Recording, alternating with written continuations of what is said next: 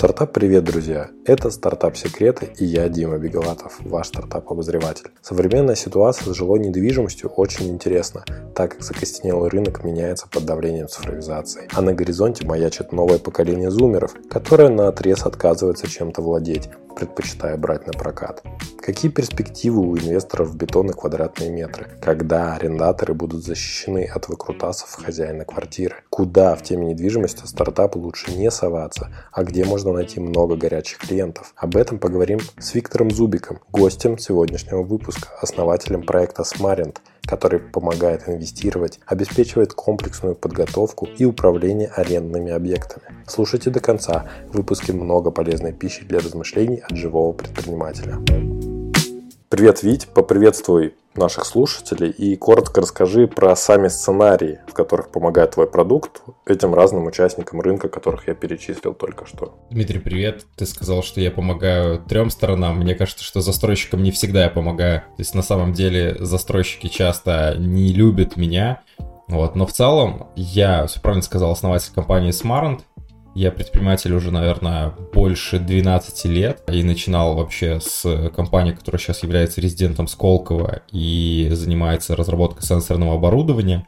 Но сегодня, конечно, поговорим про Smarant и про компанию, которая родилась сначала с идеей просто помогать собственникам управлять недвижкой, сдавать ее в аренду. То есть, ну, по факту мы хотели сделать какой-то модный стартап, на, не знаю, стартап какой-то похожий, а вот как ты говорил, на Zeroom или там другие какие-то китайские аналоги в своей статье.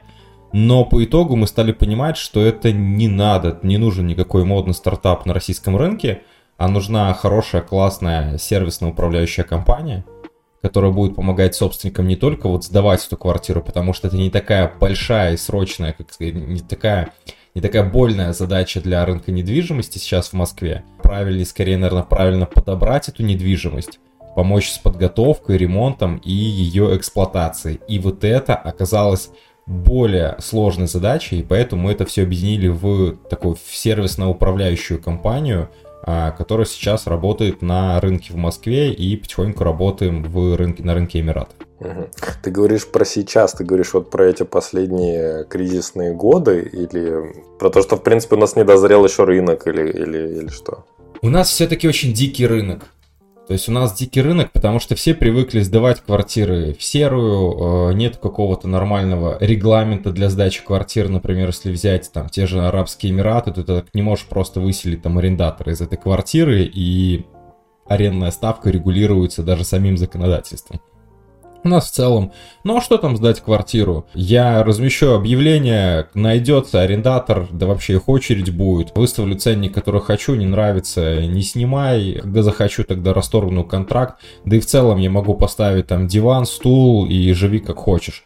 То есть нету такого гостиничного сервисного подхода, когда квартира должна быть укомплектована полностью, в которой должна быть микроволновка, чашки, вилки, тарелки, даже комплект постельного белья. То есть все эти базовые потребности, они на самом деле арендаторам нужны. Но собственники привыкли, что квартиру подготавливать не нужно, да и так сойдет. И поэтому мы понимали, что если мы сделаем э, компанию только с одной функцией, то, скорее всего, нас ждет разочарование, как и большое э, разочарование ждало и ждет всех стартапов, которые пробовали работать на рынке аренды в России. То есть ты считаешь, что, что это ну, как бы не очень рентабельное дело? То есть нужно набирать побольше комплекс вот этих вот услуг? Все верно, потому что если ты будешь только заниматься арендой, то у тебя два пути.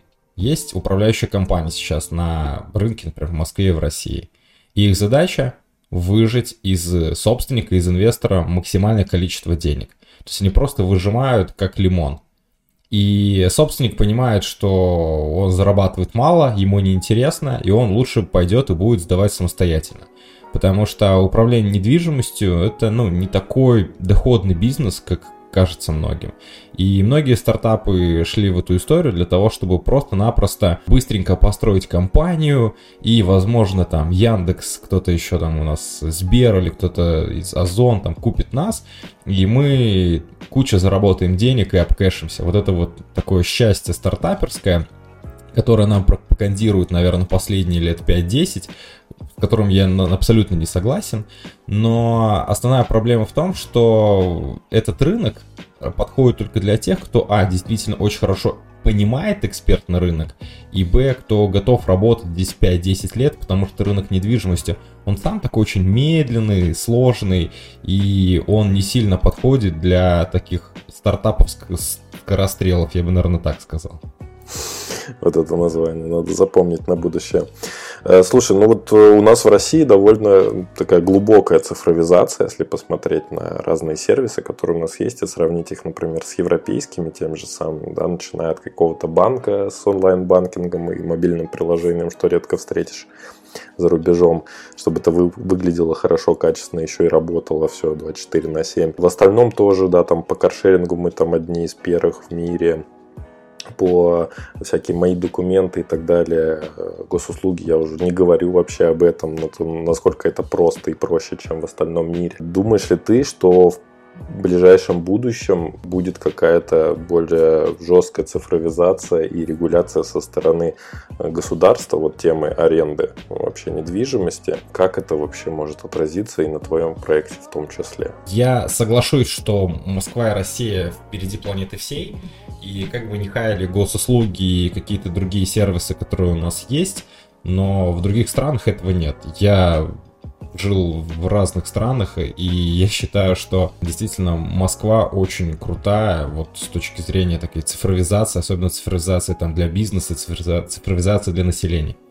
Но если мы будем говорить, наверное, про рынок э, недвижимости, то он медленно, но постепенно тоже э, переходит в такой цифровой формат. И именно весь рост рынка недвижимости, именно стоимости, например, квартир, произошел в 2020 году не только потому, что ввели льготную ипотеку и были низкие там депозитные ставки. Нет, на самом деле рынок недвижимости стал более белым, и это, как сказать, спойлером, это помогает мне, моей компании, это помогает многим инвесторам сейчас на рынке недвижимости. Потому что раньше, чтобы купить квартиру, если, например, ты живешь в городе Мурманск, тебе нужно приехать, найти риэлтора, ходить по квартирам смотреть, а этому риэлтору заплатить минимум 2% за сделку. При этом ты боишься каких-то там черных риэлторов или опасных квартир с точки зрения наследства и других моментов, потому что в Москве огромное количество старого фонда, который уже там больше 50 лет. Сейчас же, а, после 2020 года, сейчас можно купить квартиру в 4 клика, как я называю. То есть э, ты бронируешь ее на сайте застройщика, ты потом дальше подаешь документы в онлайн-формате на ипотеку, одобряешь ипотеку, следующим кликом смс ты получаешь одобрение по ипотеке и, и саму выдаю тебе ипотеку. А подписываешь э, аккредитив для того, чтобы провести сумму, и подписываешь сам договор, например, ДДУ, долевого участия. Либо даже ты также на вторичном рынке можешь купить. У нас была история, когда взрослая женщина, недвижимость больше инвестируют женщины, чем мужчины, потому что мужчины чаще выбирают рискованные истории, связанные там с фондовым рынком, с какими-то быстрыми деньгами про капитализацию. Как мы говорим, домохозяйки чаще инвестируют в недвижимость. У нас, например, одна клиентка, она из Мурманска, покупала квартиру здесь, в Москве, апартаменты, ей 55 лет, и она покупала с нами через электронную регистрацию Дом Клика. И все это очень сильно забустило весь рынок и увеличило, наверное, запрос со стороны инвесторов в эту историю, потому что раньше действительно всем казалось, что вот это вот нужно проходить огромный путь, а сейчас просто-напросто ты в несколько вот этих смс э, можешь купить квартиру, и осталось только одно, чтобы можно было в несколько смс подготовить квартиру, сделать ремонт, замебелировать ее если квартира продается от застройщика без отделки, и сдать в аренду. И вот по факту мы стараемся как раз-таки закрыть последние вот эти вот э, шаги. На стартапском языке, если ошибаюсь, последняя миля называется. Сделать вот эту вот последнюю милю, э, если человек покупал эту квартиру под аренду, сдавать ее в долгосрочную аренду. И государство во главе с Мишустинами ну, в этой вот части, они сейчас активно работают над каким-то порталом для рынка аренды, на котором они хотят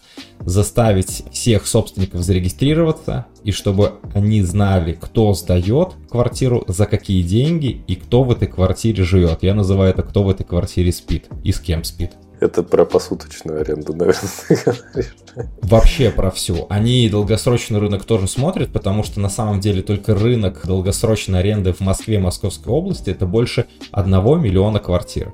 Сейчас у нас в стране ситуация с точки зрения экономики не самая лучшая, следовательно, нужно увеличивать налоговую базу, собирать налоги, соответственно, заставить большую часть собственников зарегистрировать на каком-то портфале, портале. Пусть, как сказать, государство видит, за сколько они сдают квартиры, но, следовательно, и налоговая будет видеть, и это заставит их платить налоги, потому что налоговая, вот это вот э, налоговый сбор по сдаче квартир в аренду, он с каждым годом растет, и, к сожалению, наверное, для инвесторов, но нельзя построить вот эту вот, не знаю, крутую IT-систему, как и нам, компании, так и государству, и это все цифровизать без оплаты налогов. Сейчас налоги с аренды уже надо платить. Слушай, да, интересная мысль насчет того, что, возможно, это следующий рынок, за который как раз-таки очень-очень возьмутся активно, потому что если посмотреть на те же самые IT-компании, которые сейчас активно аккредитуются, ведь э, все это не зря происходит. То есть, э, с одной стороны, да, их поддерживают, отрасль поддерживают, но с другой стороны, их всех вводят в белую зону как раз для того, чтобы они э, делились налогами, платили налоги. И то же самое должно, по идее, происходить с вот этой вот очень консервативной сферой аренды квартир. С одной стороны, это будет хорошо для арендаторов, потому что вот они будут, наверное, себя чувствовать более защищенными, раз все официально. Вот есть на портале даже информация. С другой стороны, конечно, все это будет все более жестко оцифровано, и, конечно же, придется платить э, налоги всем, кто должен платить налоги. Тогда в данном случае, насколько вообще пострадают вот эти вот инвесторы, которые вкладываются, как ты считаешь? То есть вот они же должны будут еще налоги платить, сколько они потеряют от своих потенциальных э, доходов и вообще, в принципе, будет ли конкурентна доходность с такой недвижимостью по сравнению с какими-то другими инструментами, которые есть, которых даже и вход ниже, да, там какие-нибудь акции. Если ты торгуешь на фондовом рынке, ты в любом случае платишь налог, и платишь налог 13%. Биржа является налоговым агентом, который удерживает с тебя эти 13%. Раньше, если ты делаешь вклад в банке, у тебя также удерживают, тоже наплатить налог 13%. Слава богу, сейчас как бы убрали, то есть чтобы люди активно понесли деньги на, соответственно, в банке, чтобы на депозит. Сейчас, если ты хочешь сдавать квартиру, и ты не лендлорд, у которого там десятки квартир, а ты обычный там частный инвестор, который хочет сделать небольшую свою инвестицию, получать доход с, как сказать, с, наверное, с мечтой вот эти в 100 тысяч в месяц, хочу купить квартирку и получать 100 тысяч рублей в месяц, то для этого есть статус самозанятого, э, чтобы сдавать квартиры, и у тебя лимит 2,4 миллиона в год с 6%. То есть на самом деле всего лишь 6% с выручки вы будете терять. Тем более, например, даже все платежи за, например, коммунальные услуги, они не облагаются налогом, и на это не нужно будет никакие выписывать чеки и оплачивать. Плюс еще при регистрации тебе сейчас государство дает бонус на 10 тысяч рублей на налогов, которыми ты можешь пользоваться. И на самом деле не все собственники знают, э, что можно сдавать как самозанятый, платить небольшой налог и обелять свои доходы. А это помогает им дальше получать кредиты, ипотеки. А, и на самом деле э, многие сейчас как самозанятые уже вот могут просто ну, как бы получить одобрение по ипотеке, купить свою квартиру. Поэтому в целом 6% это небольшой вообще затрат. Сейчас люди больше теряют, когда они, а, сдают вне рынка, Потому что, ну, мы же все хотим, если арендуем квартиру, найти классную квартиру с новым ремонтом по дешевой цене. Ну, то есть все это мечтают, и часто, конечно, есть э, собственники, которые не разбираются, особенно когда они из регионов купили квартиру в бизнес-классе, сделали дорогой ремонт, и они такие, блин, ну если 50 тысяч буду получать в месяц, круто, а его квартира в рынке там 75. А если они приходят к агентам, чья задача сдать, дать быстро квартиру, забыть и получить свою комиссию там 50 или 100 процентов, то агенту, конечно, проще сдать квартиру за 50 тысяч рублей в месяц, получить свои 25-50 50 тысяч рублей и убежать, чем сдавать ее там по рыночной цене в 75 тысяч. И в этом случае собственник намного больше потеряет, потому что Но в целом это разница чуть не там до 50% от арендной ставки, ну, вот этой рыночной ставки. Поэтому я думаю, что вот этот вот налог, он не сильно повлияет, и, скорее всего, как всегда, как эквайринг, который, например, у нас существует, он все равно, э, все эти расходы по эквайрингу перекладываются на покупателя, да, на условном случае на арендатора. Но государство обещает ввести кэшбэк для арендаторов, то есть те арендаторы, которые будут снимать официально квартиры, а, они могут чуть не до 13% НДФЛ будут возвращать за счет аренды. Поэтому я думаю, что это будет вин-вин история для всех, и это упростит э, вот сам рынок и сделал его действительно более чистым и безопасным, потому что все равно, как ни крути, существуют случаи, когда ну, арендаторов обманывают. Когда ты там оплачиваешь депозит, тебе его не возвращают. Когда ты заселился на там год, да, ты пожил пару месяцев, и потом тебе сказали, извините, ко мне приезжает мама, там, сестра, там, чья-то двоюродная племянница поступила в Москву, я вынужден вас выселить, нужно выселиться через две недели, решайте как хотите. То есть я уверен, что рынок пришел к этому моменту, и рынок готов потихоньку обеляться. На доход инвесторов это не повлияет, потому что, повторю еще раз, в инвестициях в недвижимость все ищут безопасность. То есть я инвестициями лично занимаюсь там с 2016 года, и я всегда растил капитал, давай перепродавать, зарабатывать, капитал зарабатывать оказывается, вот э, работаю уже профессионально с инвесторами и работая как компания, и проводя, проводя огромное количество каздевов. Кстати, когда я открывал Smarant, я проводил где-то 50-60 каздевов каждый месяц в течение полугода. И общался с инвесторами, и тогда я узнал, что они не ищут большой прибыли, они ищут безопасности своим деньгам, инвестициям, и если квартира действительно будет сдаваться за ту сумму предполагаемую, которую они хотели, когда покупают эту квартиру, и это будет еще защищено каким-то официальным договором государством, они с удовольствием заплатят эти 6%. Важно объяснить в любом случае, зачем вы платите эти налоги. Во-первых, э, я восхищаюсь, у тебя, видимо, черный пояс по Каздеву уже, раз ты столько людей опрашивал и вообще общался, это просто, ну, респект уважение просто самого высочайшего уровня. Редко встречаешь людей, которые не просто говорят о том, что нужно делать каздевы, а сами непосредственно их кучу провели.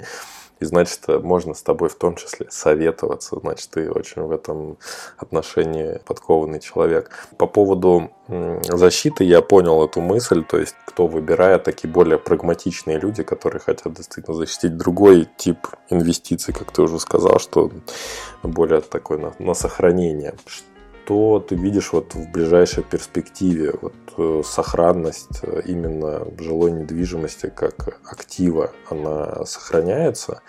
Или все-таки там, не знаю, например, коммерческая недвижимость гораздо круче? Мое мнение сейчас в качестве инвестиции лучше всего нежилая недвижимость апартамента в жилых домах. То есть она больше всего сейчас упала в цене. Я сейчас активно покупаю апартамент, хотя раньше это никогда не делал. А, да, на них нету ни льготной ипотеки, никаких субсидий, но зато а, можно купить с дисконтом в районе 30-35% интересные проекты а, под аренду. На апартаментах на нежилой недвижимости у вас налог будет 13% как физлицо, либо можно просто открыть ИП и платить 6% налог. То есть у многих там предпринимателей, людей, которые инвестируют в недвижимость, а, есть какой-то свой бизнес или в целом есть какой-то ИП, и зачастую не создает никаких проблем. А в коммерческую недвижимость я сейчас не инвестирую по той причине, что мы видим, что не очень благоприятная сейчас, благоприятная обстановка для бизнеса. Все-таки бизнес, и ему нужно давать каникулы, пусть они там заедут, выйдут, там, ну, есть очень много нюансов. Коммерческая недвижимость не такая вкусная, как кажется, при этом вход значительно выше. Сдать помещение тоже сложнее сейчас стало. И, скорее всего, вам придется обязательно в этом случае искать агента, которому платить 100% комиссию. Что касается рынка жилой недвижимости, конечно, всем показывают индексы, как сейчас недвижимость там падает. Индекс недвижимости вообще ничего не значит. То есть это настолько обезличенные данные, которые не помогают вообще ничего узнать. Они могут там определенное какое-то направление рынка показать, но не более. Потому что, ну, представьте, квартира, не знаю, где-нибудь э, нам, с вид, на первом этаже с видом на МКАД в там, доме 50-го года постройки, или там, не знаю, там пиковская панель, не знаю, там, двухлетней давности, или там новый дом бизнес-класса. Это все объединяет вот э, в один индекс и показывают. Индекс пока у нас с вами, вы очень удивитесь, но мы не пришли к ценам января-февраля этого года. У нас был очень сильный искусственный скачок цен, не в 2020, не в 2021 году, как все в основном говорят, да, он был, но основной скачок произошел, и куда мы откатываемся по индексу стоимости недвижимости, это к февралю.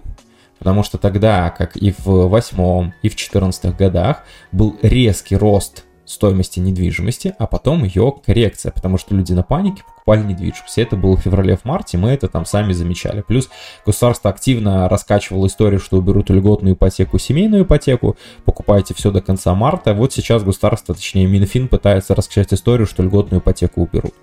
Если льготную ипотеку уберут, конечно, рынок очень сильно упадет, и господин Хуснулин и все в руководстве страны не допустят этого. А что касается вторичного рынка, то несмотря на все э, моменты, связанные в том числе с мобилизацией 21 сентября, вторичный рынок в октябре вырос. Упал первичный рынок.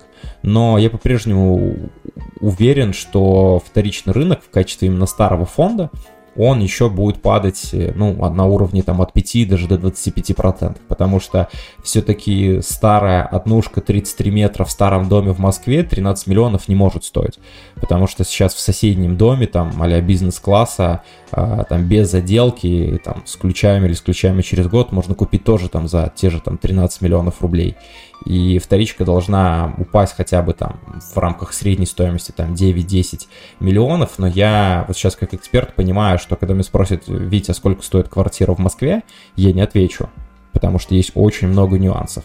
Но а, говорить про какое-то серьезное там падение не стоит. То есть мы, если мы говорим от рынка, если мы говорим, наверное, от э, цен застройщиков, э, от их хотелок, а 80% рынка, вот практически по принципу Паретта 80% рынка сейчас перегрето. Конечно, есть э, моменты, где мы видим, что, например, какая-нибудь инвестиционная студия, квартира, а, кстати, вот студии больше всего дают доходности, что про них плохого или там хорошего не говорили, э, но, например, есть вот в готовом доме бизнес-класса студия стоит там 9-10 миллионов рублей, а в строящемся доме, там, от застройщика, который привык э, обманывать инвесторов и продавать дорого и раскачивать свои цены за счет всяких программ отсрочек, рассрочек, она может стоить 18 миллионов рублей. То есть вот, вот где, где основная проблема рынка недвижимости. Поэтому, если вы понимаете рынок, а, вот, ну, лично я очень хорошо понимаю, в этом году сделал две инвестиции, и вот сейчас продал один из своих объектов, а, и сейчас хочу еще а, там все равно что-то купить, потому что сейчас появляются интересные выгодные предложения, и я считаю, наоборот, сейчас самое оптимальное время а, делать покупки, но скорее это все-таки январе-феврале. То есть вот, вот я в рамках там, наверное, текущего положения. Но вторичка, вот если кто нас слушает, у кого есть вот эта вот квартира в старом доме, который вы сдаете за 30-40 тысяч рублей, и радуетесь, что приносит она вам вот эти 300-400 стабильных, скорее всего, в следующем году, оно, в этом году она уже упала на миллион рублей, и получается, на самом деле, вы не 300 тысяч заработали, а минус 700. И в следующем году оно тоже еще на миллион упадет, и значит будет минус 700, потому что доход с недвижимости, как многие там думают, это не арендный доход. Это мультипликатор двухфакторный – это рост стоимости капитала, либо его падение, и ваш арендный доход.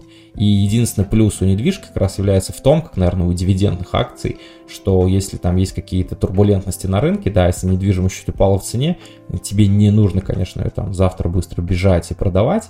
Но вот что касается старого фонда, то я вот сейчас сравниваю все-таки как со старыми айфонами и машинами. Они дешевеют, и люди не хотят жить в старом фонде, поэтому предпосылок к росту старого фонда в Москве, в России я не вижу. Ну да, когда есть на самом деле предложения какие-то хорошие, качественные, то я, я с тобой соглашусь, наверное. Еще бы хотелось тебя все-таки пораспрашивать эм, про сам стартап непосредственно, про Смарент. То вот как ты считаешь сейчас ваш главный конкурент на рынке? Я думаю, сам собственник, который решил самостоятельно сдавать.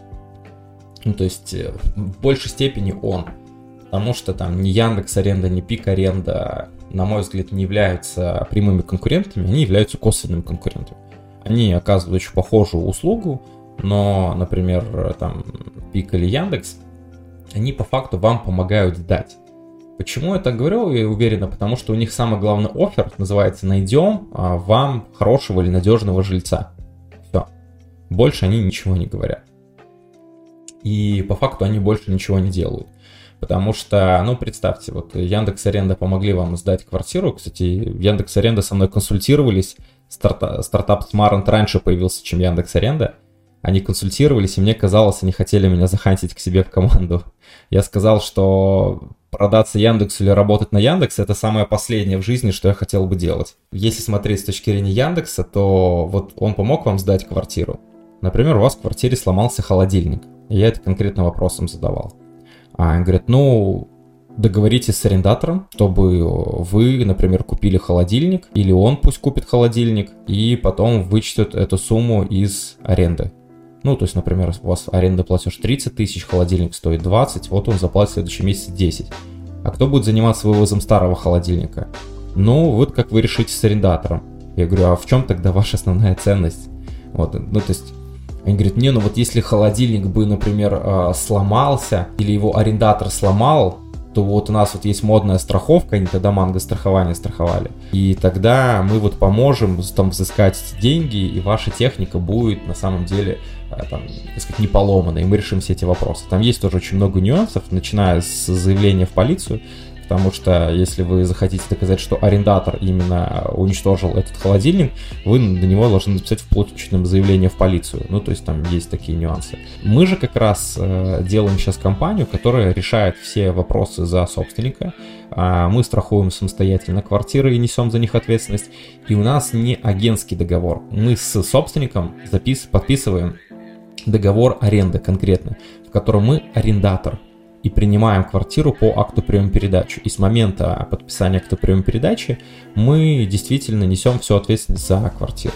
При этом мы это можем сделать все в удобном электронном формате, просто в удаленном, то есть есть разные там истории, потому что многие собственники не готовы там вообще приезжать в Москву, что в большей степени, конечно же, аудитория, которая этой историей пользуется, которая живет не в России не, или там не в Москве. Плюс мы даже в некоторых случаях можем, не знаю, принять эту квартиру от застройщика, то, что никто у тебя это не сделает.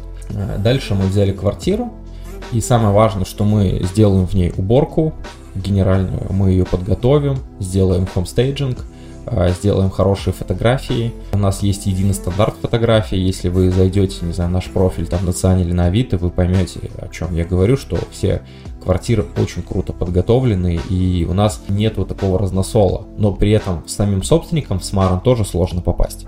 То есть мы не всех берем, потому что мы хотим, чтобы квартиры подходили для арендатора, чтобы в этих квартирах было ну, удобно и не знаю, круто, комфортно жить.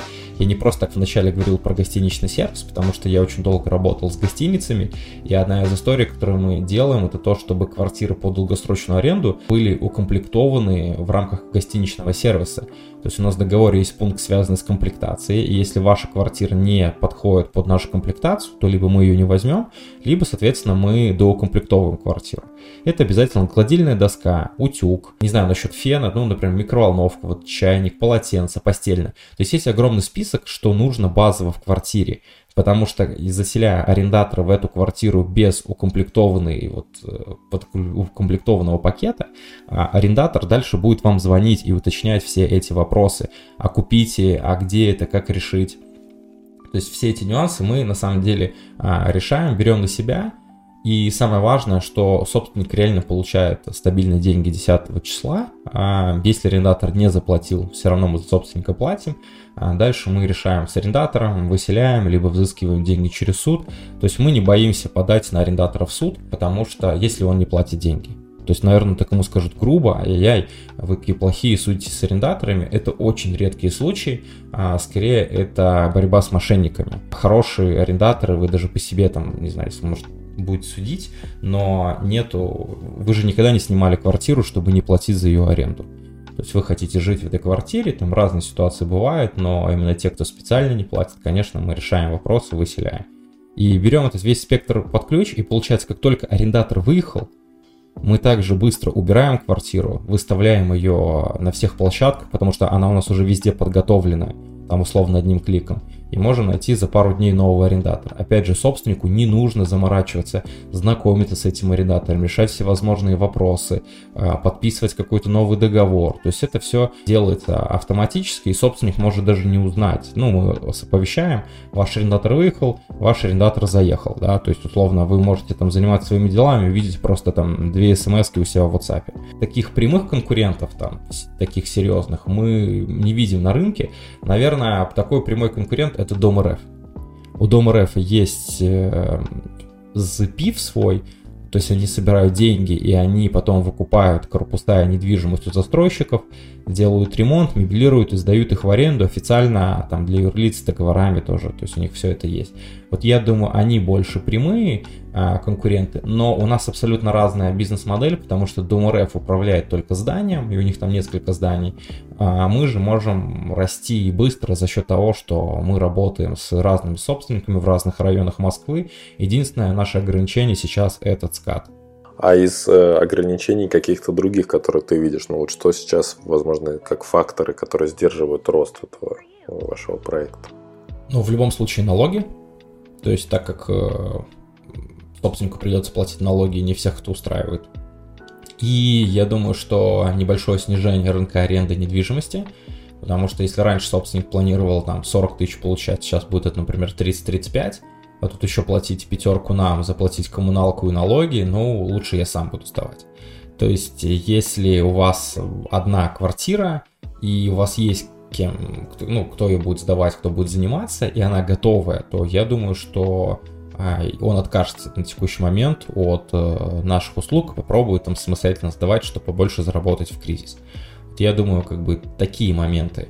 А, но если у вас квартира в бетоне, вы уехали, например, сейчас из России, и вы при этом хотите, чтобы мы сделали ремонт, меблировку и подготовили квартиру, то по факту у вас э, вариантов нету. Либо оплатить впустую за квартиру налоги, ну, потому что налоги что же нужно платить с недвижимости именно само. Либо прийти в Смарант, да, довериться, и мы подготовим вашу квартиру, и через полгода вы уже начнете получать свой арендоход.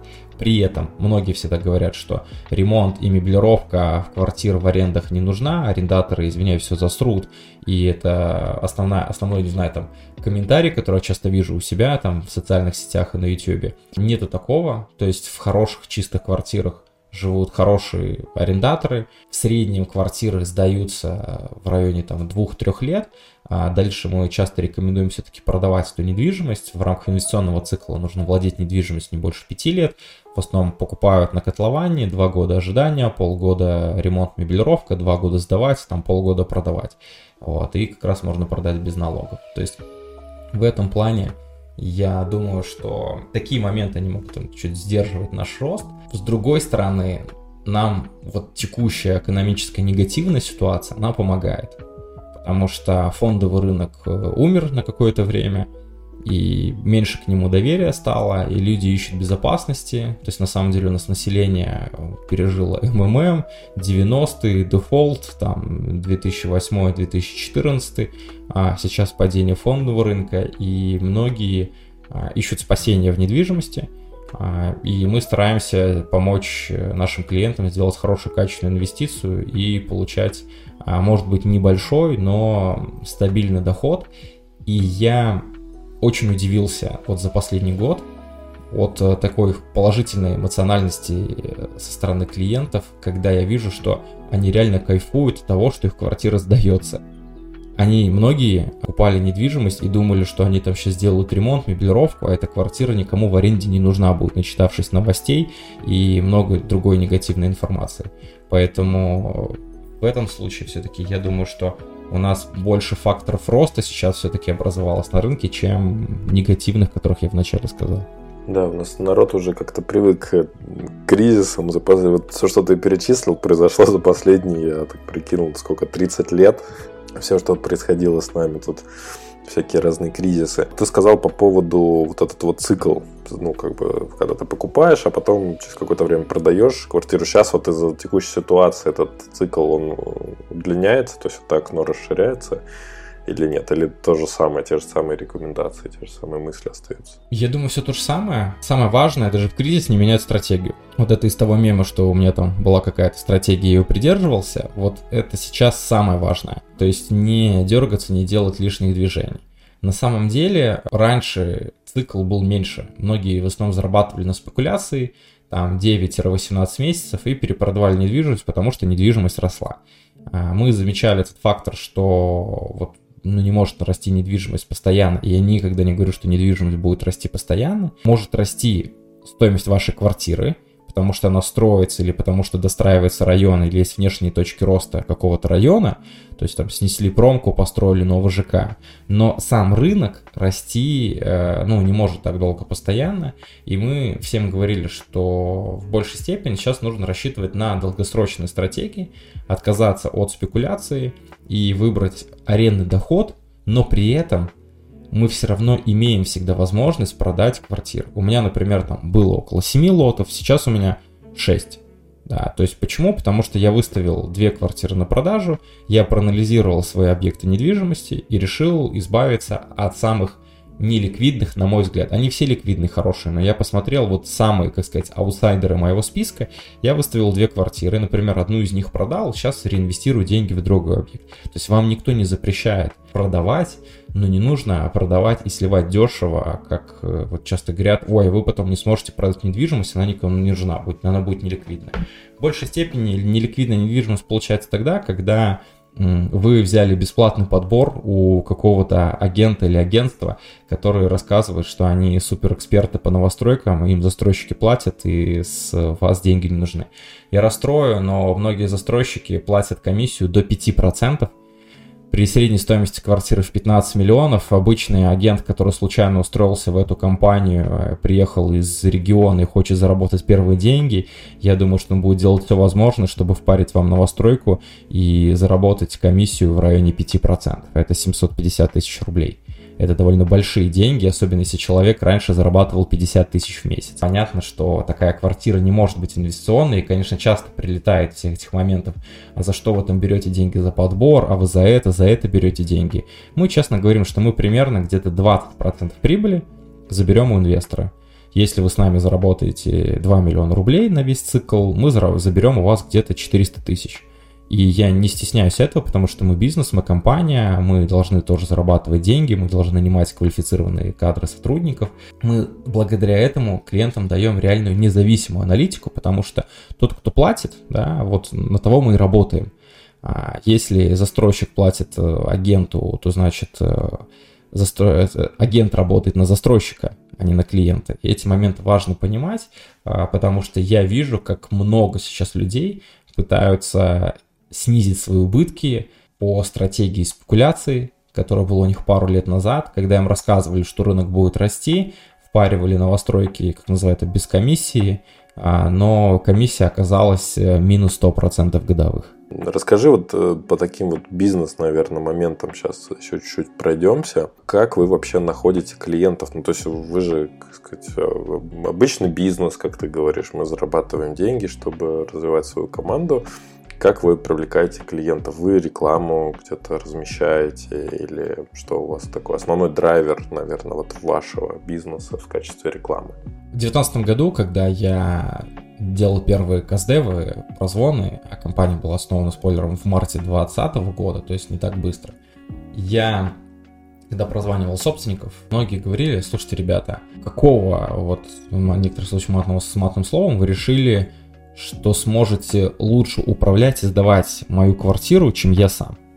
И в тот момент я заметил, что самое важное это доверие, это все-таки доверительное управление, люди должны доверять, объект недвижимости стоит э, больших денег, и возникал вопрос, а как доказать нашу экспертизу, потому что у меня очень большая экспертиза, и я понимаю, что команда, которую буду собирать, тоже будет собирать сильной экспертизой я вижу, что я увидел в этом возможность э, через э, развитие своих соцмедиа, развитие медиа своей компании.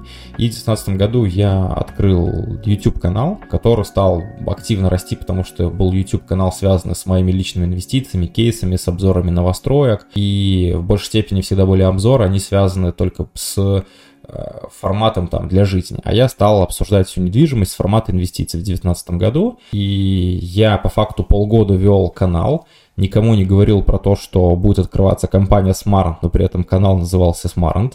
Люди как бы спрашивали, такой, ну вот так называется, так вот решил. Я, соответственно, за эти полгода провел довольно большой КСДФ тоже, но это был тогда было поменьше, вот как раз э, там было, наверное, около там 50 каких-то таких э, звонков, наверное, с потенциальным клиентом. Потом же, когда компания была побольше.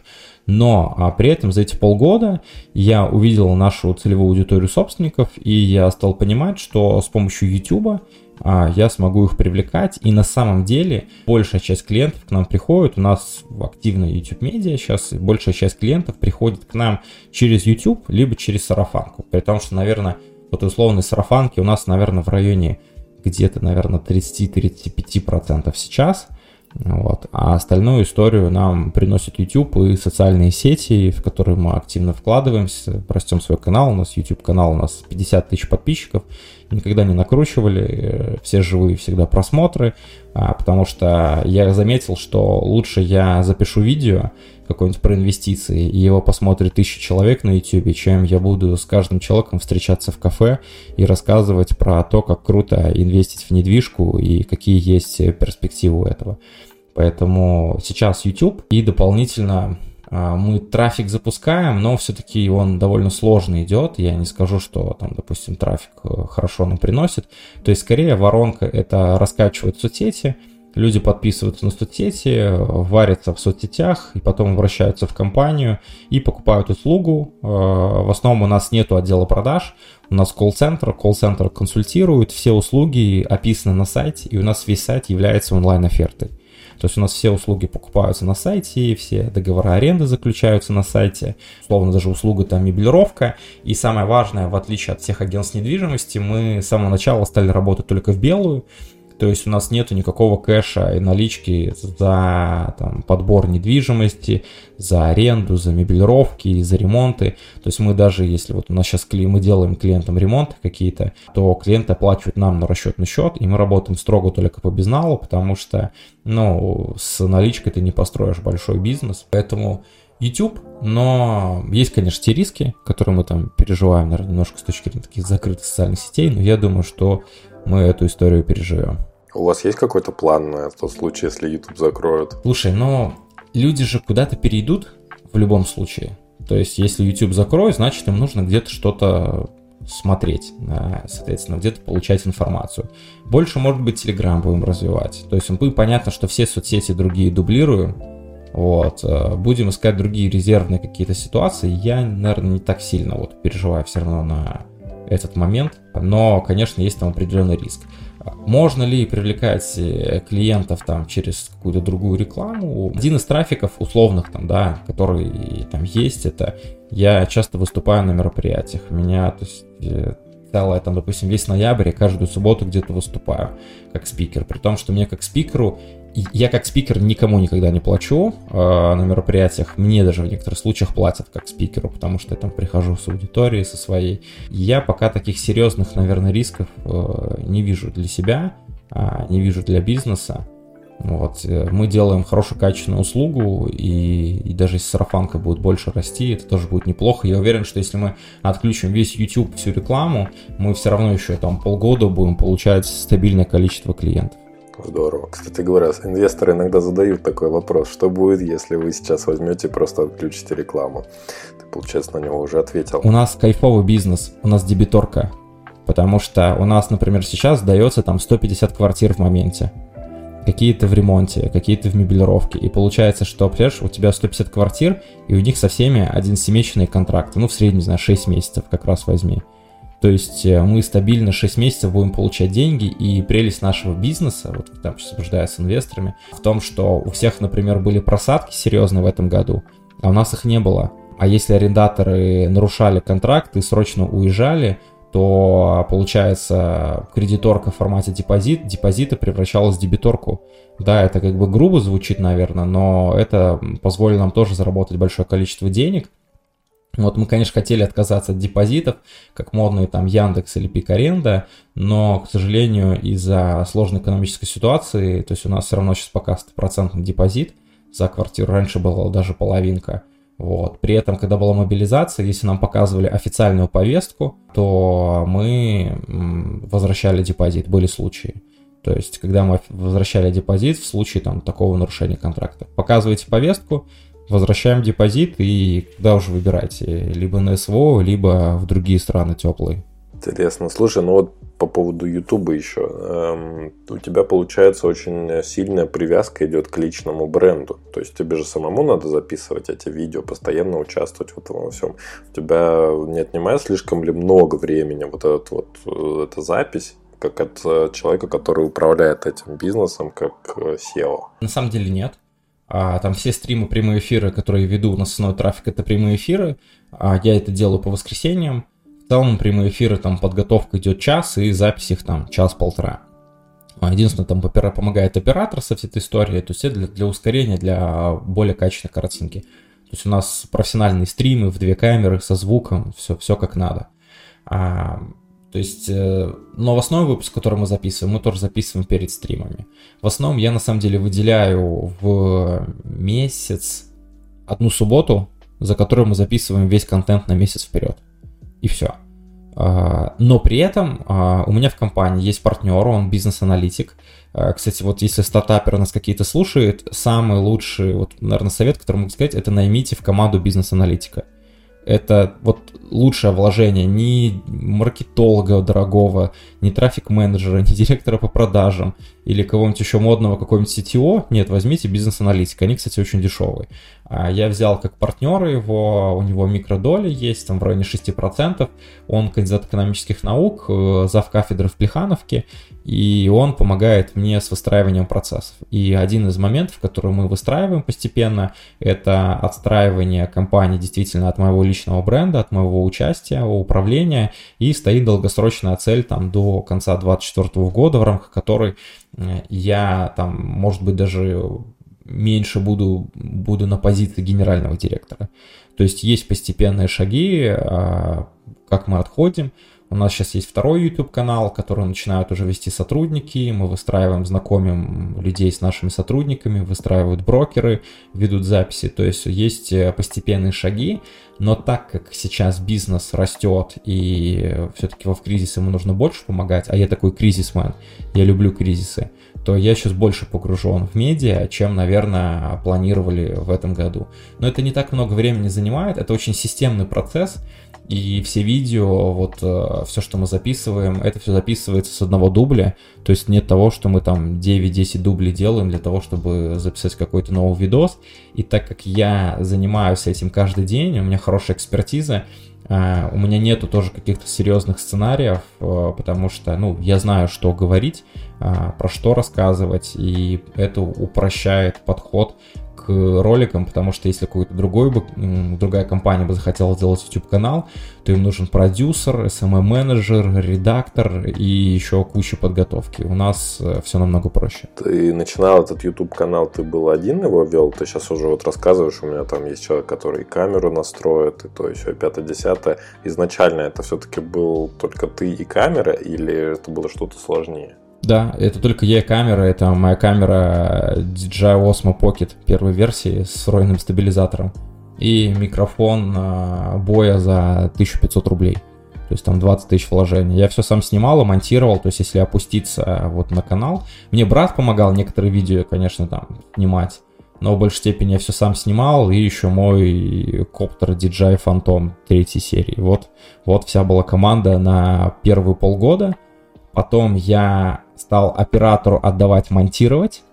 И потом я только уже выделил, смог выделить бюджет в рамках бюджетирования компании и работать с оператором. То есть я тогда делал замеры определенные, я смотрел, насколько увеличивается длина просмотра, то есть средняя продолжительность просмотра, а насколько увеличивается там а, больше подписчиков э, и самих просмотров видео, если они более профессиональные, с более качественной картинкой и звукой, звуком. Когда я заметил, что действительно это увеличивает там канал, увеличивает э, трафик и длину просмотра, то я стал в это тоже потихоньку инвестировать деньги, но первые 6 месяцев, наверное, до первых 2000 подписчиков я не вкладывал чьи-то деньги, ну, именно в рамках операторов. Только если закупал какую-то рекламу, закупал какие-то коллаборации. При этом очень много блогеров на рынке инвестиций с аудиторией 50 ну, подписчиков, 50 тысяч плюс, они стали бесплатно меня рекламировать, э, потому что у меня, ну, такой был не продажный контент, не инфо-цыганский, и больше всего, почему меня на YouTube, там, не знаю, коллеги какие-то любят или приглашают на мероприятия, что они знают, что Виктор Зубик не инфо-цыган. У меня нету курсов, которые я там продаю. У меня есть э, встречи для подписчиков 4 раза в, в год, они для спонсоров канала, там на YouTube, либо на Boosty, те, кто поддерживает, но сами встречи бесплатные. Вот, и все. Ну, то есть, как бы у меня нет инфопродуктов, потому что я в компании больше денег заработаю, чем на инфопродуктах. И вот как раз-таки на инфопродукты у меня нет времени, хотя я бы мог на этом заработать деньги. Я это время вкладываю в развитие компании, в структуру, в орг-структуру, то есть э, я очень сильно заморачиваюсь с точки зрения построения бизнес-процессов, потому что это у нас большой операционно сложный бизнес. Ты рассматриваешь этот бизнес как тоже некий актив, который ты через какое-то время продашь и запустишь новый или нет, или это для тебя прям вот дело твоей жизни? Когда я начинал компанию, я думал, что я, как и все стартаперы, возьму пассивные деньги, построю компанию и продам ее. То есть, и когда была выручка 0 рублей, нашу компанию оценили в 100 миллионов рублей, и я подписал термшит на 26,5 миллионов рублей за 25% компании. Но начался ковид, и инвестор испугался, и заплатил мне отступные, и я решил устроить бизнес сам. Я как раз продал одну из своих квартир, а, походил по 3F, это мой брат, мой лучший друг и один из подписчиков, и они вкинули денег мне в компанию, чтобы я начал свой бизнес. Ну, это вторая была компания, производство все равно у меня функционировало, до сих пор функционирует. И я думал, я буду расти, типа, слушай, крутая оценка, растить компанию раунд за раундом, как бы, как все стартаперы, и раздувать большой и невероятный пузырь. Но потом ко мне в команду пришел бизнес-аналитик, который мне объяснил, что зачем продавать хороший качественный бизнес, зачем продавать хорошую дойную корову. То есть э, оказалось, э, если прям коротко, то я стал понимать, что последние 10 лет вот эта вся история со стартапами связана с тем, чтобы крупные компании могли задешево скупать стартапы. Вы скажете, задешево это как там 1, 2, 5 миллионов долларов или 10.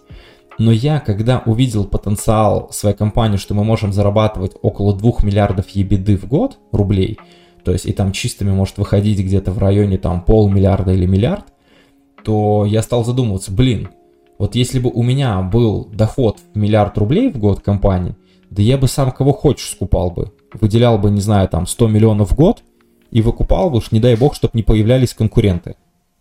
И когда я эту историю осознал, вот как предприниматель, то я больше, наверное, все равно решил строить большую компанию. Я не хочу продаваться Сберу, Яндексу, Рамблеру, не знаю, кому там угодно, а, потому что я, мне все-таки интересней построить свою компанию.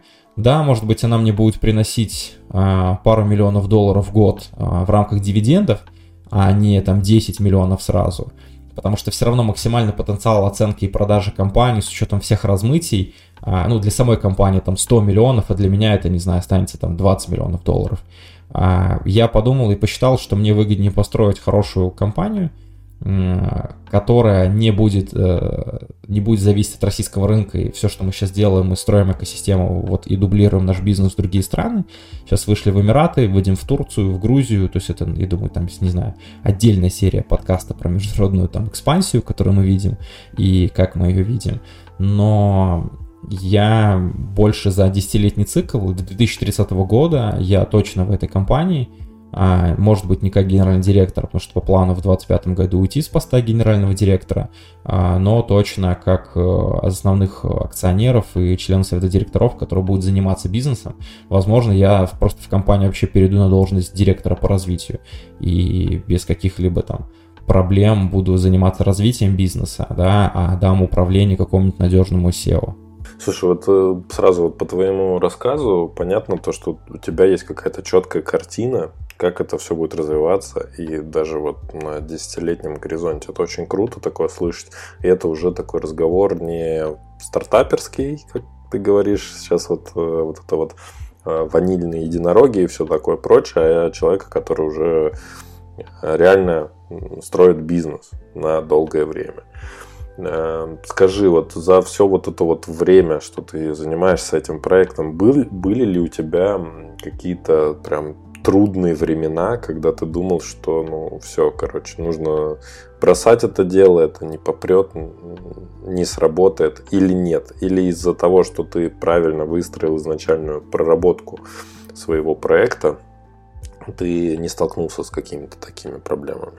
Был один раз до того, когда мы неправильно скорректировали нашу бизнес-модель. Ну, то есть вот мы потом скорректировали сейчас нормально. Раньше я строил компанию, думал, что мы будем работать по фикс-прайсу. То есть мы будем оценивать объекты недвижимости, собственник говорит там фиксированную аренду, подписывается и работать. И в какой-то момент, как раз когда был ковид, а, у нас в один месяц практически все арендаторы не заплатили там деньги, собственникам нужно платить деньги, и произошел там почти, но он физически не произошел, и там закрывал своих денег, кассовый разрыв очень серьезно. И я тогда думал, блин, что-то я неудачник и херовый предприниматель, ехал в поезде, мне нужно было еще на производство в Калугу ехать по другим делам. И я хотел закрыть компанию, написал всем партнерам, инвесторам, что я ее закрываю. Но потом, я не помню, что произошло, видимо, мозг отключает все эти моменты, и как-то я собрался и переосмыслил, может быть, компанию. То есть а, у нас очень устойчивая бизнес-модель, которая сейчас стоит в компании, которая мне позволяет расти быстро. Первое, это у нас в компании небольшие оклады и очень большие KPI, а, и это позволяет а, набирать персонал на разные позиции и не переживать по поводу оплаты зарплат. Э, при этом люди больше зарабатывают, чем раньше зарабатывали, но с очень хорошей зарплатой, все в белую по ТКРФ. Это тоже кстати, важный момент для всех стартаперов, предпринимателей, лавхак. Работайте по ТКРФ. Вам кажется, что это неправильно, нет, оформляйте всех белую по ТКРФ, вы поймете, о чем я говорю. То есть это пока вы не начнете, это не поймете. И с другой стороны, мы построили модель, в которой арендатор нам 25, например, числа, вот 25 ноября арендатор нам платит за декабрь, а собственникам мы платим 10 декабря. То есть у нас есть вот эти вот 15 дней лак, с помощью которого мы можем выселить, заселить, решить все вопросы, собрать деньги и избежать кассовых разрывов. И, ну и плюс, конечно, мы перешли на модель, там, соответственно, 10%, и нам пришлось отсечь клиентов. Мы, когда мы ввели минималку 5000 в месяц, да, это было жестко, но мы понимали, что если не вести минималку, то мы будем ванильным стартап-пузырем, которого убыточная доходность, есть куча халявщиков, э, собственников, а не тех, которые готовы реально платить за нашу услугу. То есть мы очень сильно отсекли много клиентов в прошлом году, когда мы четко заявили, что мы бизнес, мы хотим зарабатывать деньги, вот та а, сумма, которую мы готовы, за которую мы готовы работать, если вас не устраивает, к сожалению, давайте лучше расставаться. И это помогло компании действительно зарабатывать те деньги, которые, с помощью которых мы набираем и персонал, и растем, и вкладываем деньги в продакшн, в YouTube, при этом там не уходя в инфобизнес, чтобы зарабатывать какие-то деньги там. Вот э, я думаю, что вот выстраивание сейчас стабильной бизнес-модели и дальше мне позволяет э, видеть там рост. То есть как дойти до 1000 квартир управлений, да легко. Я недавно с одним условно фондом застройщиком общался, и они говорят, так вот, мы вам дадим деньги. Ну, случайно была встреча, мы не ищем деньги, просто мы общались по бизнесу, и они предложили еще купить долю. И они говорят, вот мы дадим вам денег. Вот как вы вырастете в три раза? Я говорю, ребята, если вы не дадите нам денег, мы вырастем в два раза в следующем году, я более чем в этом уверен. А может быть и в три раза, так же, как и в этом году мы выросли а, без денег. Да, при еще на пути выкупая всех ненужных инвесторов, то есть, э, которые нам дальше на борту не нужны. Вот, то есть, э, вот э, я думаю, что важна устойчивая бизнес-модель и устойчивая финансовая система, потому что многие, опять же, стартаперы забывают про управленческий учет. Один из моментов, который я внедрил в компании, когда нас было даже 5 сотрудников, это управленческий учет. И у нас есть отдельно сотрудника компания на аутсорсе, а, мы платим 50 тысяч в месяц, и нам ведут управленческий учет, и у меня вся управленка, и общаясь там, не знаю, с инвестором или с кем-то, если нужно, я могу просто во время встречи открыть управленку, сформировать им любой отчет и показать э, все нашу дебиторку, кредиторку, потенциальную прибыль и там все долги, которые у нас есть в компании, вплоть до там даты выдачи и процентов. И вот эти моменты, наверное, сейчас мне помогают держаться в кризис и не сдаваться.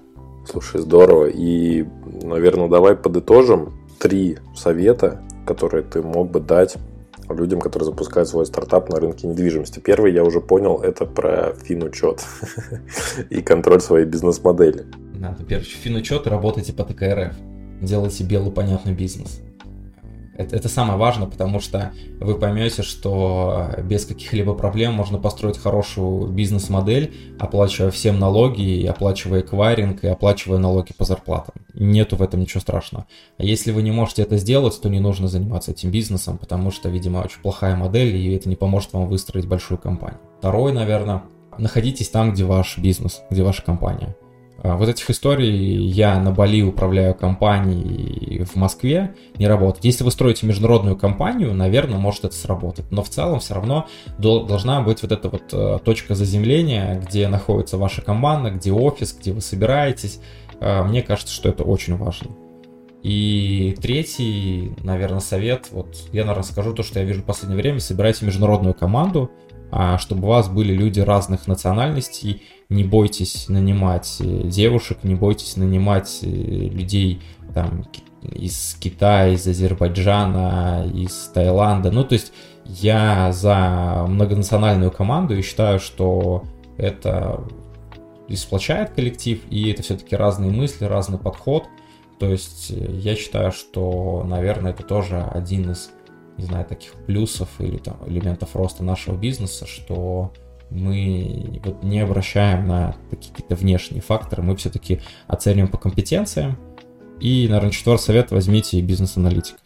На работу, на полставки, на как угодно, но это тот человек, который будет выстраивать вам процессы и рассказывать и показывать действительно, как выстроена экономика, не по книжкам модным инфо-цыган, а как раз-таки там, не знаю, по книжкам Котлера, ну что-то такое.